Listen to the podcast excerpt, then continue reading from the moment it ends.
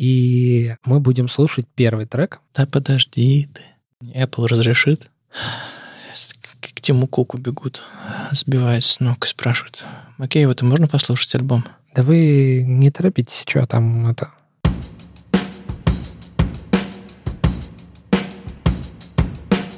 Привет, это «Любимые пластинки» — дилетантский подкаст про музыку. Меня зовут Слава. Меня Маша. А я Вадим, привет. Здесь мы обсуждаем наши любимые альбомы, делимся историями и любимой музыкой. Слушайте нас в любом приложении для подкастов, подписывайтесь на соцсети и становитесь патронами, чтобы получать тизеры свежих выпусков, фотки из записей и другие приятные штуки. А, мне кажется, я претендую сегодняшним эпизодом на, наверное, самый старейший альбом за всю историю нашего подкаста. Ого. Я не проверял, но мне кажется, тут даже проверять не надо. Альбом, который был записан 70 лет назад, даже с, с небольшим хвостиком, это, наверное, действительно так. Не-не-не-не, подожди, в смысле? А Чайковский? А, ты смотри.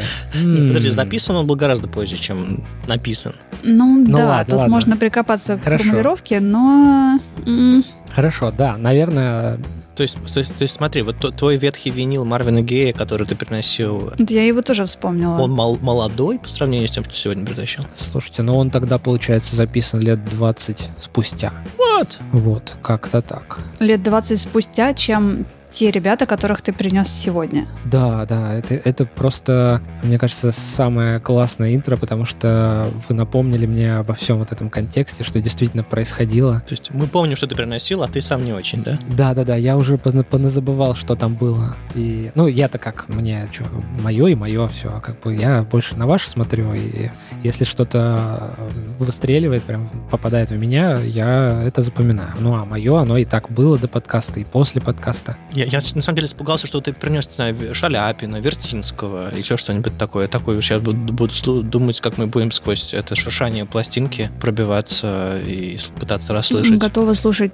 шуршание пластинки просто. А, я тут недавно слушал, а в интернете нашел самый старейший звук, который записали каким-то способом графическим. И сейчас его, ну, как бы есть очень хорошие технологии, которые визуально вот, записанный звук могут превратить в, собственно, звук. И теперь его можно послушать, и это, ну, классно очень. Можно, кстати, приложить ссылку. А что значит визуально записанный? А там э, форма волны просто записана. И его можно воспроизвести, он, не знаю, честно говоря, он напоминает какое-то современное техно.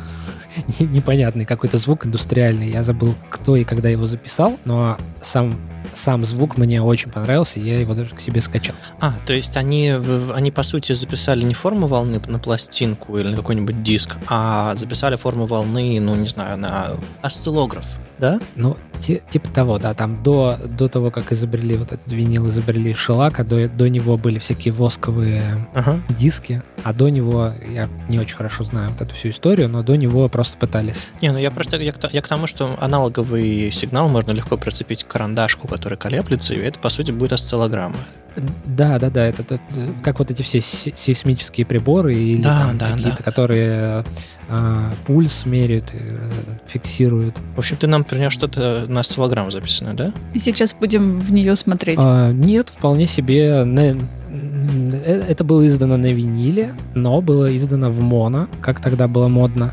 Возможно, потому что стерео еще не существовало. Я не знаю. Я, кстати, вспомнила и попробую потом проверить самую старую запись, которую я слушала, так, чтобы прям слушала. По-моему, это 1926 год, и там слышится все с потрескиванием, шипением, и там такой просто потрясающий вокал, который переносит куда-то, я не знаю, 26 год, и очень хорошо. Я вообще не понимаю. Я когда слышу стар, старую музыку, и для меня это абсолютно, ну, скажем так, довоенную, под войной обычно имеется Вторая мировая, довоенную музыку, когда слушаю, для меня это вообще другая планета какая-то, просто по-другому устроена. Мне кажется, у меня есть очень старая пластинка, которая такая 7-дюймовка, на которой записана а, часть а, очень известной оперы, и это из, издание 56 -го года. Это, по-моему, самая старая, какая у меня есть в коллекции. Ого. Угу. Вот, но она, но она как бы потрескивает, но она прекрасно, ее можно поставить. Я, по-моему, даже вам ее включал. М- могу даже, мне кажется, можно в Инстаграм выложить в наш. Какой-то веке. Она прям такая толстенная, с палец толщиной виниловая или что ли, шелаковая? Не-не, нет, она же, ну, это же семерочка, она маленькая, такая тоненькая, там еще нужен этот переходничок в сердцевинку, ну, в общем... То есть она выглядит сравнительно похоже на современный винил, просто маленькая и старенькая. Ну, но это уже винил, это никакой не шелак, не 78 оборотов, это вполне себе современный проигрыватель способен это воспроизвести.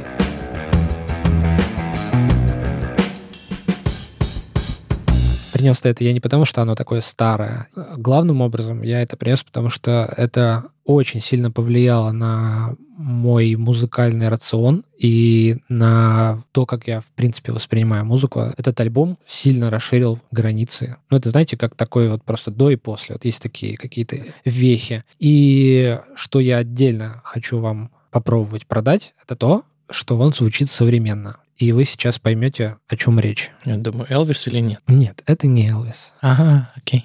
Сразу вам говорю, добавьте альбом в свою медиатеку, потому что он с вами надолго. А, а что значит добавьте? Я предпочитаю все-таки оценить.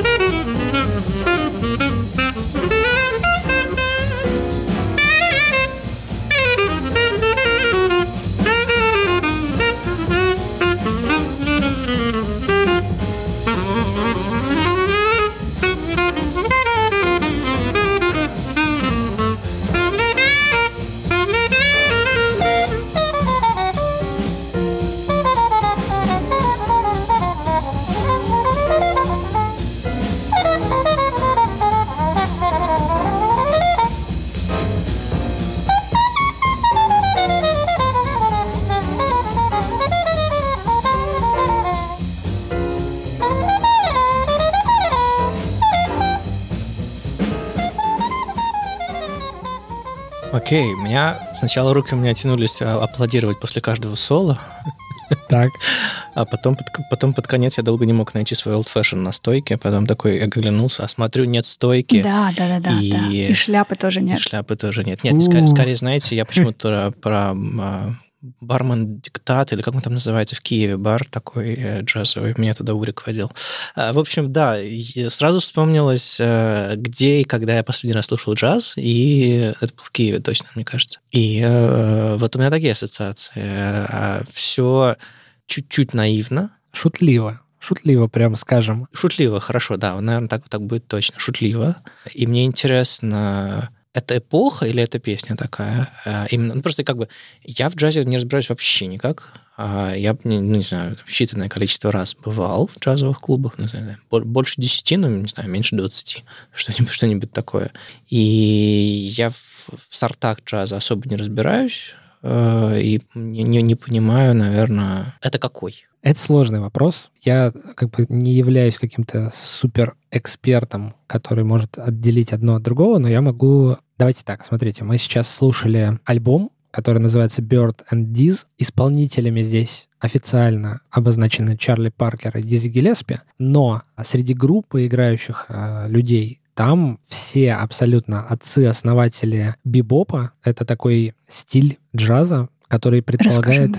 Расскажи, пожалуйста, расскажи мне, расскажи мне, наконец-то. Да, Я да, да, дождалась да. этого момента. Что это такое? Вот смотрите. И почему все говорят, что он умер? Кто умер? Ну, это как, Маш, это, это как рок умер, типа такой спойлер. А, а, окей. Рок-н-ролл мертв, а слава еще нет. То есть, э, вот представьте себе джаз там в 1915 году. Это что такое? Это живая группа музыкантов, которая играет для танцев. Э, Люди э, веселятся, кутят, выпивают, танцуют, и э, группа должна создавать такое настроение для танцев. Проходит 10 лет танцы, 20 лет танцы, может быть, там дальше немножко танцы. Потом приходят люди, музыканты, которые говорят, надоело. Что-то как-то мы за, за это самое... Хочется какой-то вот... какой-то перемены хочется. Что-то вот э, надо... э, муз- ду- Душа музыканта хочет что-то другое сделать. Давайте сыграем так, чтобы они не смогли танцевать.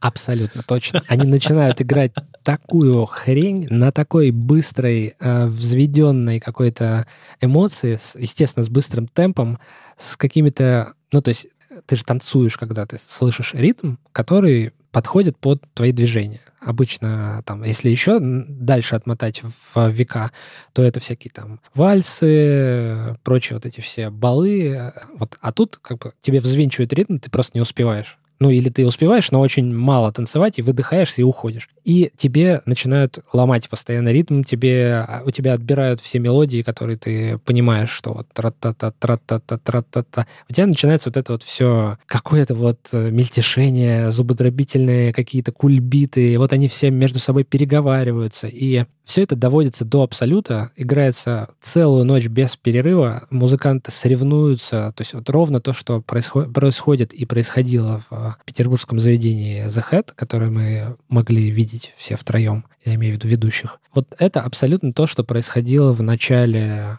когда музыканты играли концерты танцевальной музыки, а потом в ночную смену по собственной воле шли и играли для себя. У них появился такой стиль, который потом назвали бибоп. Это было такое как бы соревнование, можно даже сказать, в некотором роде гонка на выживание. То есть кто-то солирует, а потом его кто-то перебивает и просто выбивает с ринга, с музыкального, и продолжает. И вот ну, мы можем это в полной мере оценить. Вот сейчас я хочу как раз поставить трек более близкий к, к этому духу бибопа. И саксофонист Чарли Паркер, он был как раз такой а, один из таких типов. Когда я говорю тип, это вот слово, а, относящееся к таким, ну, если не скользким, но таким типам, которые ни с кем не хотят разговаривать, а хотят просто играть, как они хотят. Играть быстрее, никому ничего не объяснять, не пояснять никакие там последовательности, прогрессии. Просто не можешь играть, уходи вон со сцены. Вот. А Дизи Гелеспи — это такой,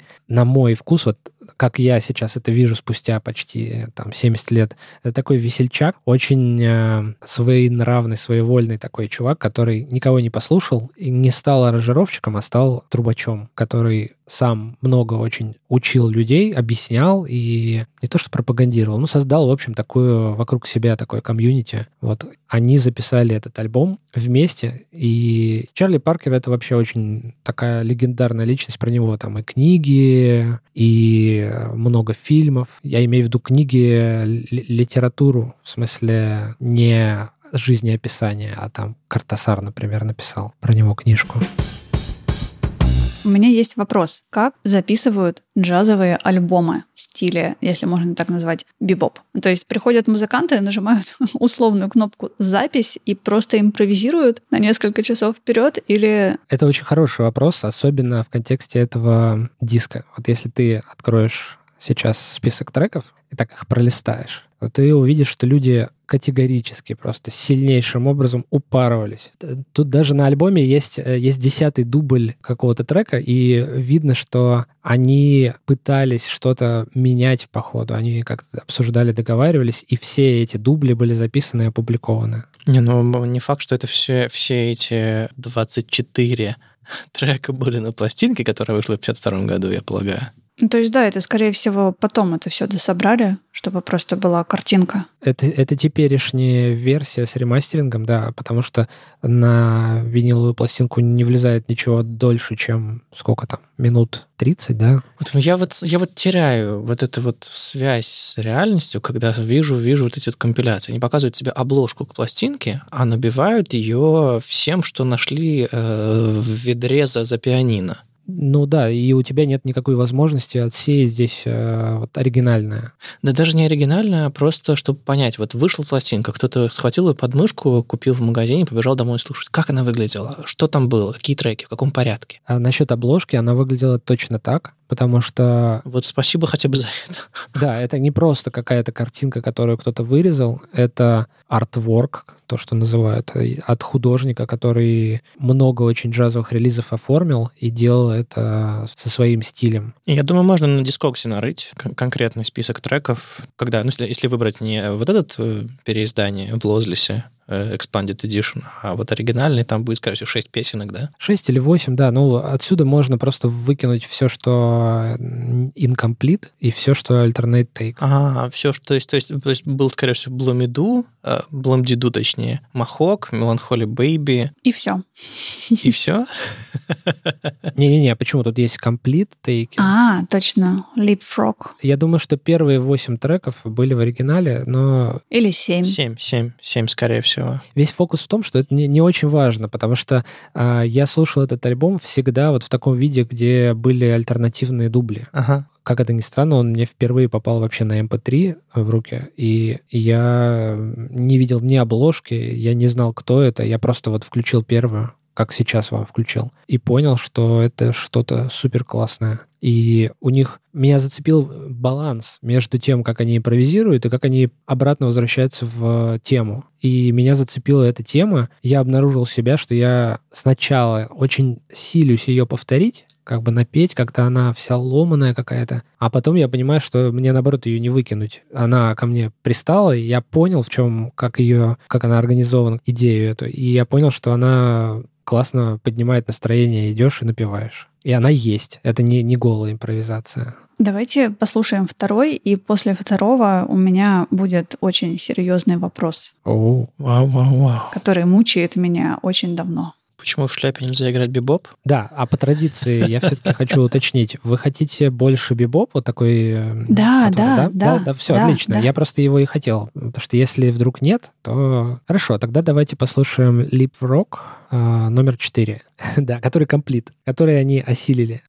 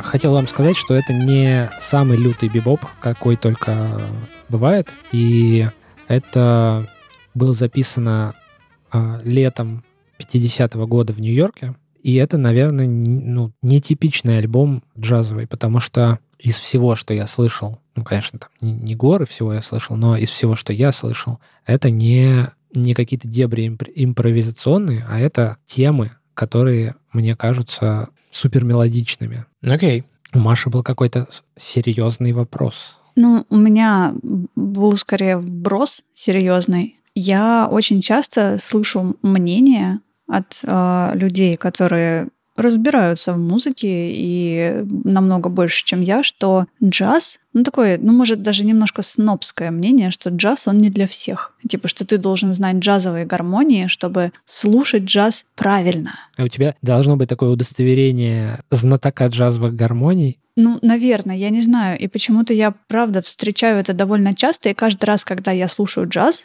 и он мне нравится. То есть иногда я там каких-то современных ребят нахожу. Мне нравится, что они играют. Мне нравится бибоп. То есть я что-то, не знаю, плейлист от Rainy Days, безумный совершенно, который ребята составляют и обновляют, как я поняла. И мне нравится, мне действительно нравится. И я не знаю, что такое джазовые гармонии. То есть я могу сделать предположение, как бы, что это какие-то устоявшиеся мелодии, на основе которых можно там импровизировать и что-то играть.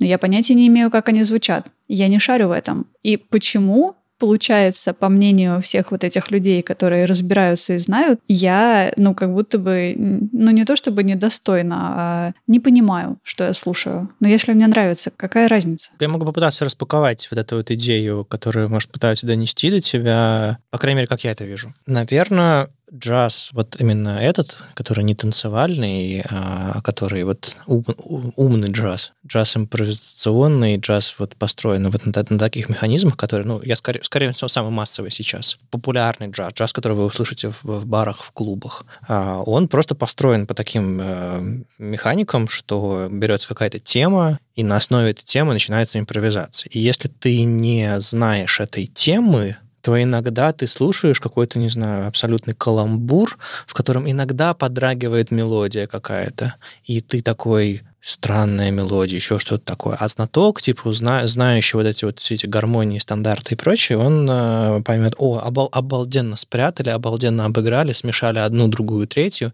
и тем самым продемонстрировали свое мастерство. И мне кажется, что это как с современным искусством, также с, с, с, с некоторой э, там академической там современной там, музыкой какой-нибудь или там, не знаю, джа- джа- джазом слишком умным. Есть э, люди, которые в этом разбираются, есть люди, которые все это делают, и они делают это по определенным правилам, причинам. И если ты разбираешься в этом, ты получаешь самый максимальный кайф от, от этого.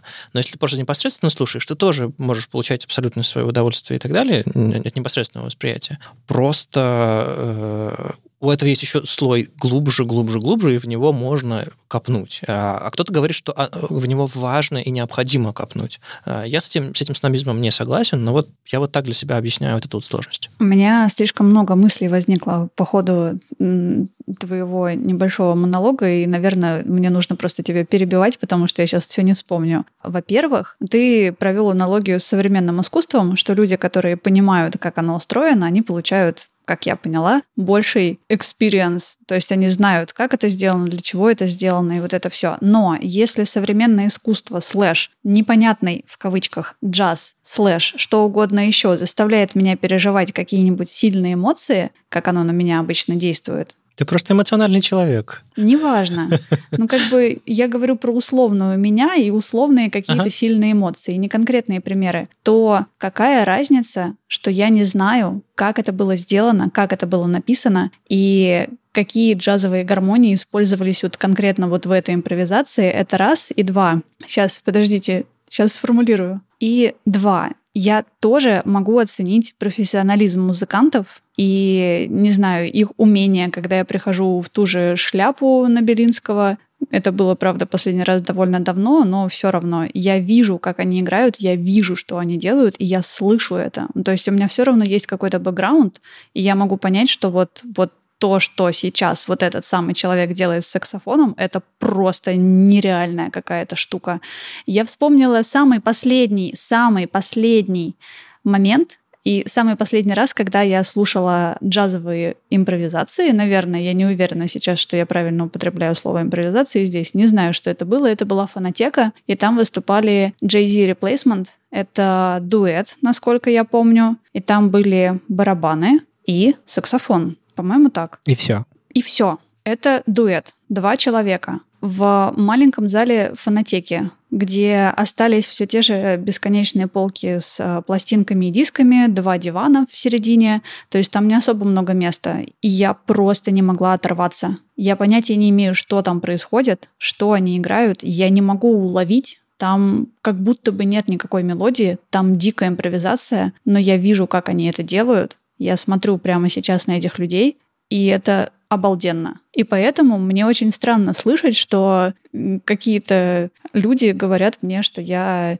не знаю джазовых гармоний, не разбираюсь, и поэтому не могу слушать джаз. Come on, могу, слушаю и буду слушать. Это просто разное восприятие. Есть непосредственное, а есть, скажем так, углубленное, усложненное и э, мне кажется, эти уровни могут существовать вполне себе. Но это вот то, о чем я говорю, что если ты испытываешь какие-то большие для себя эмоции, ну вот не знаю, я, например, буквально на прошедших выходных я пришла в музей Штиглица и посмотрела на выставку современной молодой художницы. В принципе, даже после выставки мы обсуждали, кто что из этого понимает, и я сформулировала для себя такую штуку, что да, было бы интересно послушать кого-то, кто действительно шарит в современном искусстве и объяснит, почему вот эта вот э, металлическая штуковина, которая лежит в большом пустом зале и рядом цветные кучки песка, это что-то значит. Что это значит? Как это заметить? Как это увидеть? Но мне интересно смотреть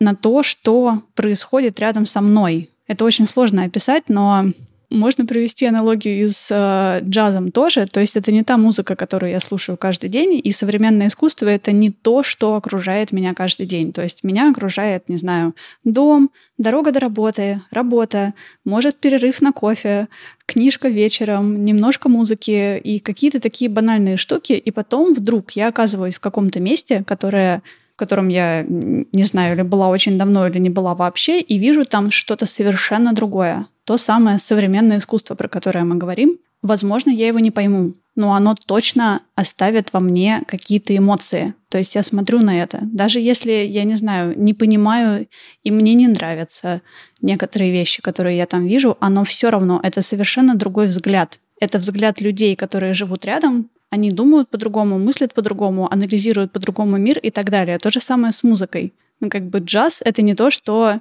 звучит у меня всегда. Я не шарю, я не знаю, но когда он меня находит, и я нахожу его, это совершенно другой кусок, который оставляет во мне кучу других эмоций. И мне это нравится.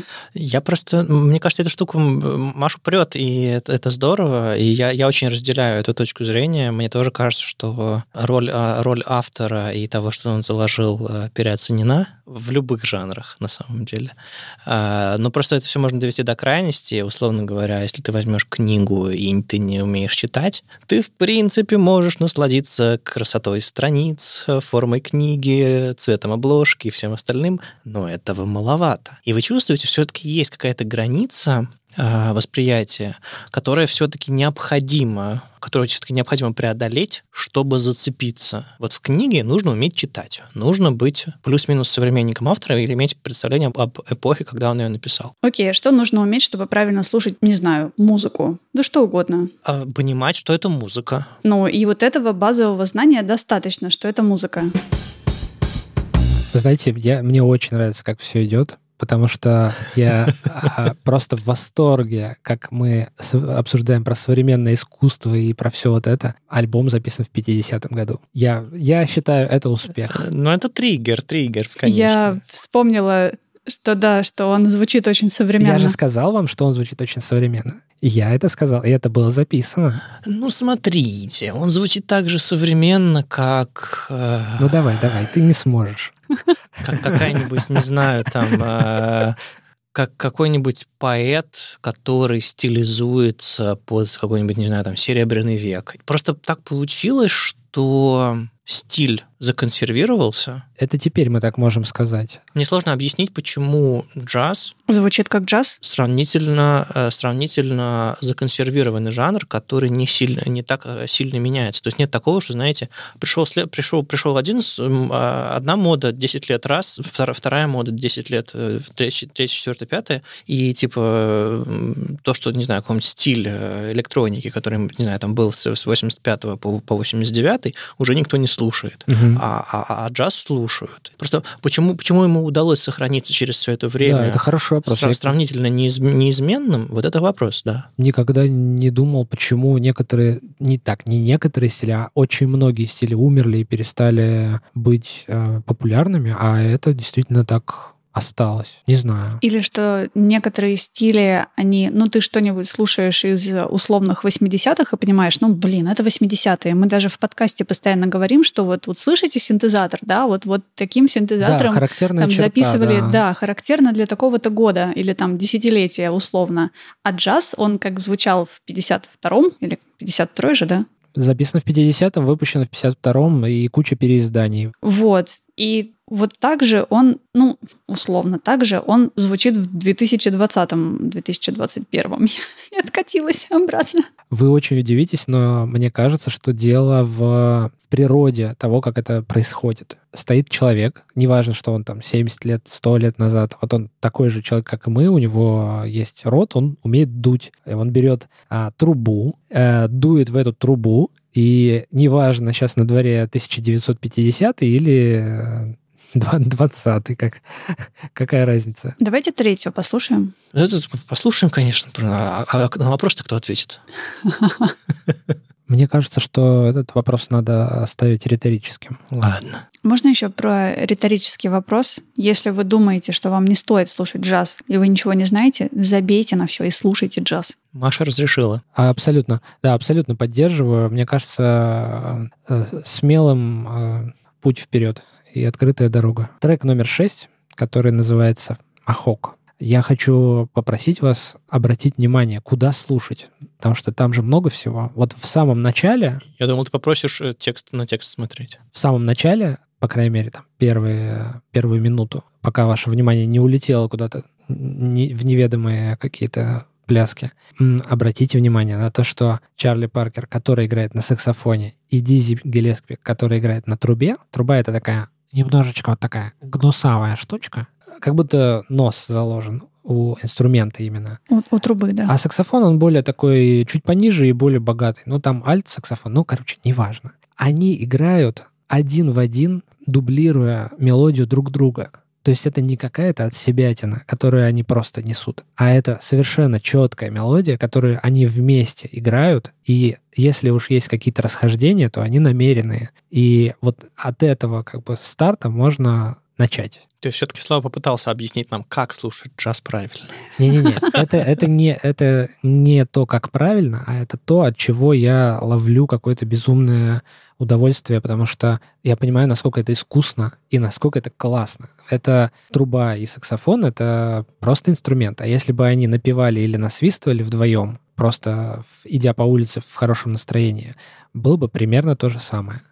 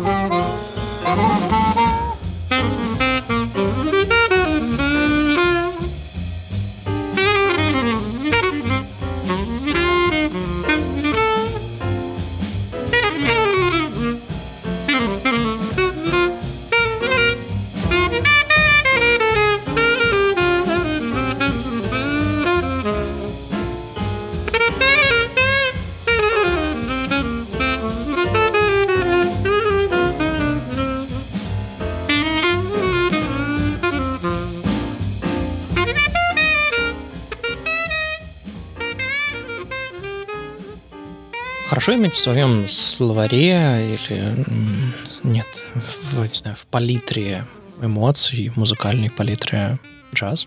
По-моему, это очень крутое, интересное настроение, направление. У меня было бы мало джаза, если бы у меня были только, не знаю, пластинки Чарли Паркера а, и Дизи Гелеспи. Мне было бы тесновато, скучновато, потому что это сравнительно узкая полоска, скажем так, на этом, на этом веере. И круто, что они есть. Я туда иногда обращаюсь, я попадаю в эту, в эту ситуацию, в эту среду. Я редко ставлю. Я чаще оказываюсь туда, там, где играют джаз вживую. И мне вот, вот это вот сочетание нравится больше всего. Именно, именно вот это вот живое, импровизационное. Мне кажется, ну, само, само сердце, само, сама суть, наверное, этого метода лучше всего проявляется, когда его играют вживую. Но все-таки это узкая штука. Мне нужно гораздо больше, чтобы, не знаю, полноценно слушать музыку. Не знаю, человек достаточно заинтересованный, пожелавший, может найти себе в джазе всю, весь спектр эмоций, э, смыслов. Э, как вы думаете? Или эта музыка все-таки имеет свои пределы? А почему ты вообще начал тему, ну, как будто бы, не знаю, что бы вы взяли с собой на необитаемый остров? Назовите пять вещей. Нет, просто я пытался понять, вот я пока слушал трек, я пытался понять ситуацию, в которой я его слушаю, в которой я это слушаю, и чего мне не хватает в этой музыке по сравнению с той музыкой, которую я обычно слушаю, а все-таки джаз это не, тип, не типичное. Ну вот, смотри, а чего тебе не хватает? Потому что ты на этот вопрос не ответил. Каких-то других э, эмоций, смыслов и так далее. То есть джаз практически всегда сравнительно легкий. О. Ну, скажем так, там драмы, что ли, меньше. А ты помнишь выпуск э, про Майлза Дэвиса? Он тоже был легким, с таким фьюженом, немножечко каким-то прифанкованным. И ну, скорее такой да, 80-нический, да. какой-то такой космический налет, я бы даже он тоже был сравнительно, скажем так, я не слышу, я не чувствую там острых вопросов, не знаю, протеста, какой-нибудь, не знаю, конфликта, не всегда, а реже, по крайней мере, чем в музыке, которую, в другой музыке, которую я слушаю. А, угу. Я найду видос, который я записывала как раз в фонотеке. Естественно, это совсем не те ощущения и впечатления, как если бы мы слушали это прямо там. И мне здесь повезло. И я Давайте я покажу его патроном, и вы тоже посмотрите. И мне кажется, там а, есть вот то, о чем ты говоришь. Там есть какое-то напряжение, конфликт и какие-то такие прям эмоции, которые... И все, и, и все сразу кинулись Вадиму показывать джаз, где есть конфликт. Так, ну хорошо, давайте так. Я в следующий эпизод э, вообще легко могу принести такой конфликтный джаз. Конфликтный джаз? И это не, не в смысле там э, джазмены играют в панк-рок. Нет, это вполне себе современный джаз, который мне попался на глаза. Он вот, вот сейчас прямо группа, трио играет, но, видимо, Вадим меня быстро срежет, потому что там электрогитара, электробас, ну, нормальный такой роковый, и барабаны. Но это джаз. Ну, не, не, я ничего против не имею электрогитары в, в джазе, на самом деле. А, лучше, конечно, контрабас, чем бас, но это другое дело. Ну, не знаю, ребят. Эм, это все-таки музыка сытая, нет, джаз? В смысле? Ну, сытая, спокойная. Нет, я не могу согласиться. То есть, не знаю, очень хорошее выражение есть, когда дергается нога.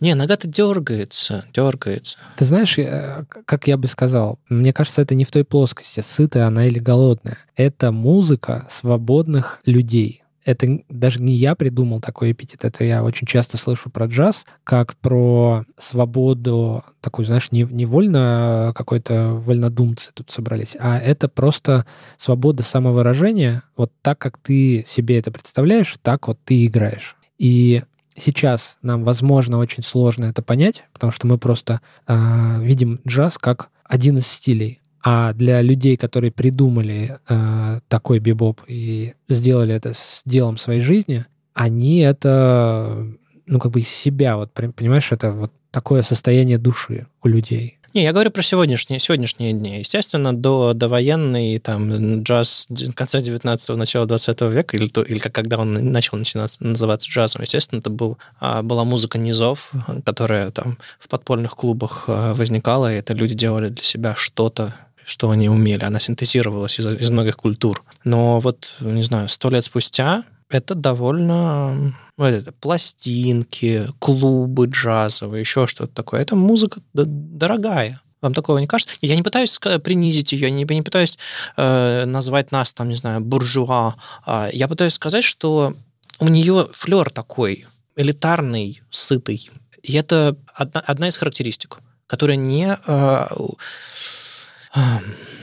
не отменяет того, что музыка классная. Просто налет есть такой. Ну, не чувствуете?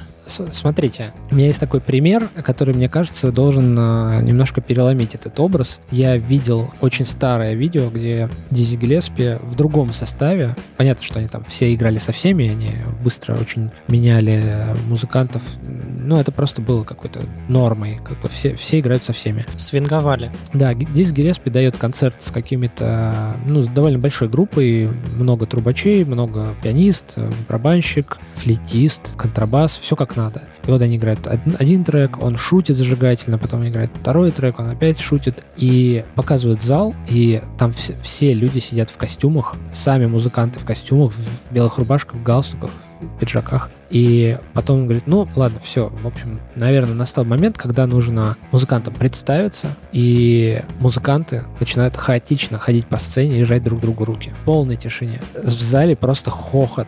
Люди в этих костюмах э, как бы понимают, что, ну, как бы, вот э, это такая импровизация, которая продолжается во время музыкальной паузы. Все музыканты пожали все друг другу руки, вот пока они все не пережались, там не переобнимались, причем они еще так говорят, да-да-да, вот меня так-то зовут. Они возвращаются и молча начинают играть дальше. И просто там рев и шквал аплодисментов. Вот такого рода игривость и юмор, а, мне кажется, это все осталось на записи. И посмотрите, как здорово то, что мы можем просто так с кондачка включить пластинку 70-летней там давности, вот эту запись, и послушать, как это было. Мы сейчас можем сравнить с тем, как мы живем, и как мы можем прийти в бар и послушать, как люди играют, но если бы не было такой звукозаписи, мы бы не сохранили это, вот эту культуру и вот этот весь э, эмоциональный какой-то заряд, который летит. Включаешь, он опять. Включаешь, он опять. Мы не сохранили, мы получили какую-то бледную тень от него, но даже эта бледная тень достаточно яркая. Я бы не назвал это бледной тенью, я бы это назвал э, отблеском на саксофоне и трубе. О, вот это хорошо. Это были любимые пластинки, дилетантский подкаст про музыку. И его постоянные ведущие Слава, Маша и Вадим. Слушайте нас в любом приложении для подкастов, подписывайтесь на соцсети и становитесь патронами, чтобы получать тизеры свежих выпусков, фотки с записей и другие приятные штуки. Пока. Пока. Пока.